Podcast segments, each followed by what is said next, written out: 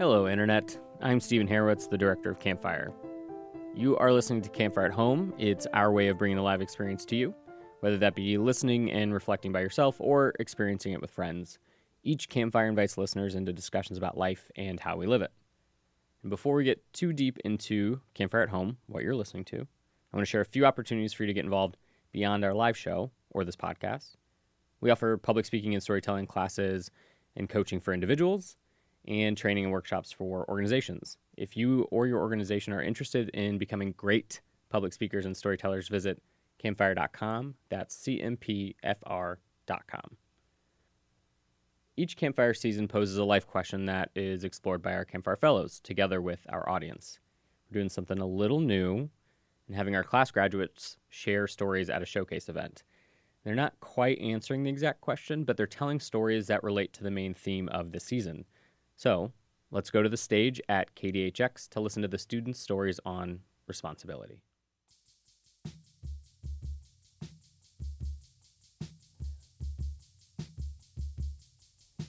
Last but certainly not least, so Dolores is going to take us home, and Dolores is dedicating her story to people who choose to give care to others.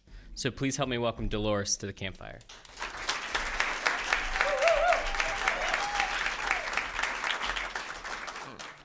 Growing up, I heard a lot of life lessons from my parents. Most of them I have forgotten. Yet there is a conversation that my dad had with me when I was being a bit of a juvenile delinquent that has stayed with me. It has shaped the way that I respond to circumstances in my life.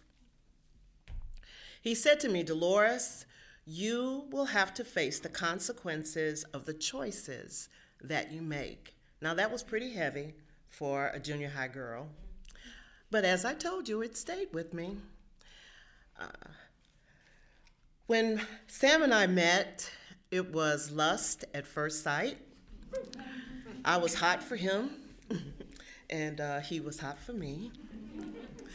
We uh, wanted it to be more than that, so we stepped away from the passion. We built a friendship, which resulted in us building a life together. About 15 years into our journey, uh, my mom uh, was diagnosed with pancreatic cancer. Now, up until this point, neither one of us thought about being caregivers. Neither one of us. It wasn't in our plan. We understood the ups and downs and highs and lows of marriage, but not caregiving we just hadn't done that. My younger brother and my younger brother and sister responded to the news like a deer in headlights. I watched a thriving, independent woman whose whole life had been about meeting the needs of others, broken down by, by this cancer. When mom got to a place where she needed assistance with daily living, Sam and I moved her into our home. When mom got to a place where she needed 24 hour care, I left my job to take care of her. As her health deteriorated, she began to grunt more than she would talk. I got so I knew her grunt for when she was ready for something to eat, and her grunt for when she was ready for more pain meds.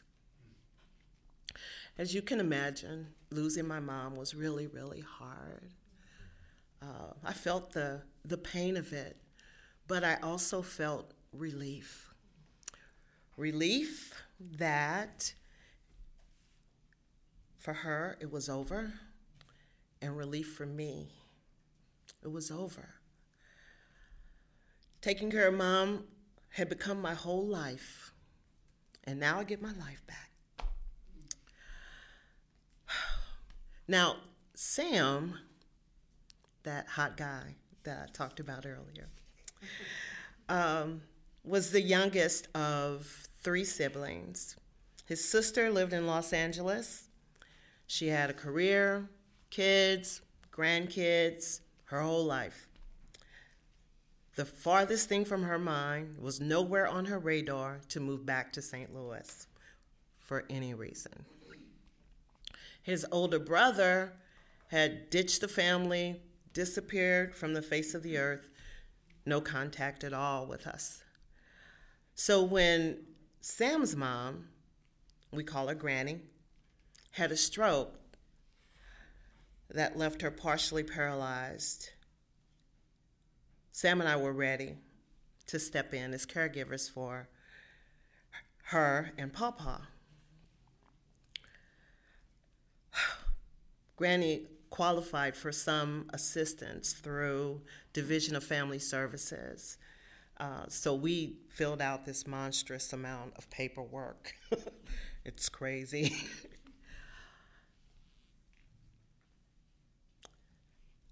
After the stroke, they lived on the first level of their three story house, turning the dining room into a bedroom. We took care of their finances, we managed uh, their uh, doctor visits, all the paperwork they needed to do, and and all of that. Um, the arrangement, the living arrangement, didn't work so well. They needed more accessibility. So we had to find them a place to stay. We found them an apartment. Now, the apartment hunting was not fun. they were whiny, they were grumblers. Oh my gosh, it was. But we finally found a place that they were happy with. Granny could roll around in her, her wheelchair, take herself to the bathroom and shower. Um, Paw Paw could cook in the kitchen safely and then visit some of the other tenants. He'd have some friends.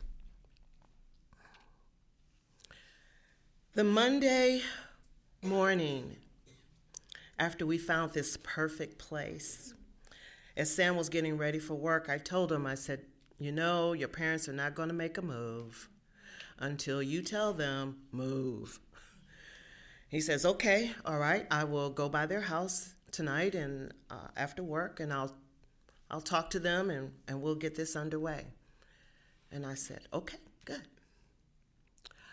That conversation never happened. Sam had a fatal heart attack at work.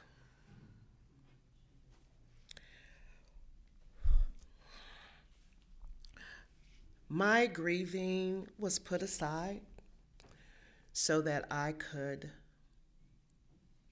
help Pawpaw and Granny deal with losing their baby boy, handling the finances and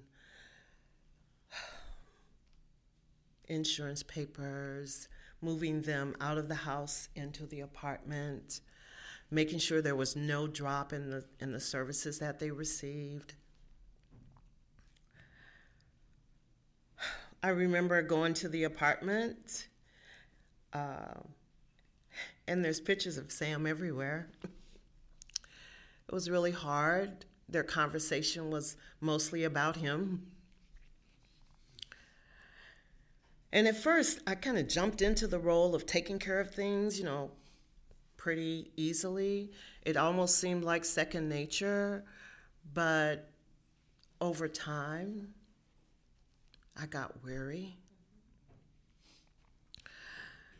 And one, one of those days, from the walk from the elevator to their apartment, I wondered how long. It's been six years. In that window of time, Papa and Jerry, their daughter, have both passed away. Granny's 94. Here's the good thing she's still in the apartment.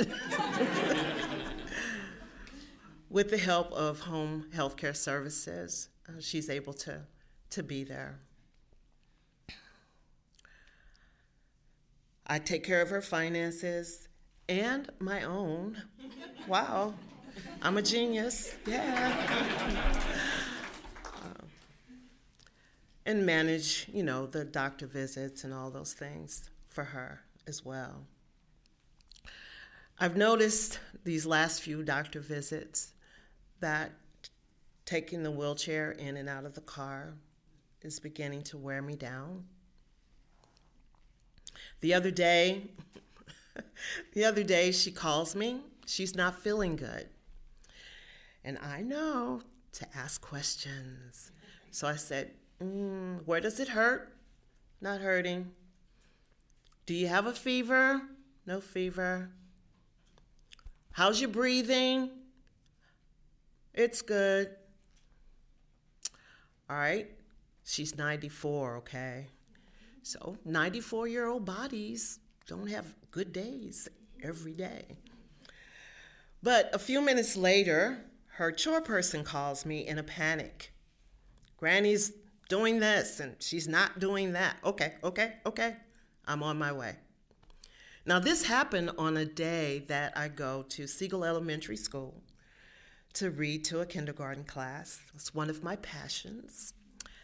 And so I called to cancel that, along with canceling a couple of other appointments I had for that day. And I go to the apartment, I get inside. Granny's sitting at the table, sipping her coffee. The chore person is in the kitchen. And I go, huh? she looks at me and she smiles. All right. I take a deep breath. Okay, I'm frustrated. Well, maybe even a little mad. but I sit with her a couple of hours. There are still times when I take that walk from the elevator to the apartment door that I think, how long? It was not my plan to be caretaker without Sam. I get to the apartment door, I turn the key,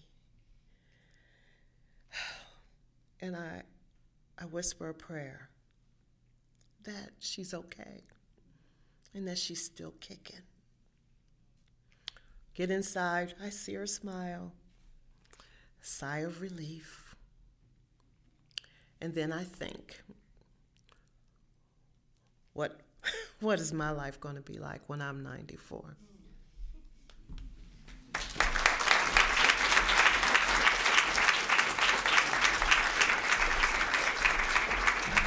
One more time for Dolores. And that is a wrap. I'd like to thank all of the graduates of Intro to Storytelling for sharing stories on responsibility. Also, a big thank you to the Campfire team, our photographers and videographers. Also, a special thanks to KDHX Community Media for being our partners on this journey. We are always so honored to host Campfire Live in the stage at KDHX and for letting us record in KDHX studios in St. Louis, Missouri. If you want to learn more about Campfire and the work we do, you can visit campfire.com. That's cmpfr.com. And if you liked what you heard, please leave a review on iTunes or wherever you find your podcasts. It really does help out. Until next time.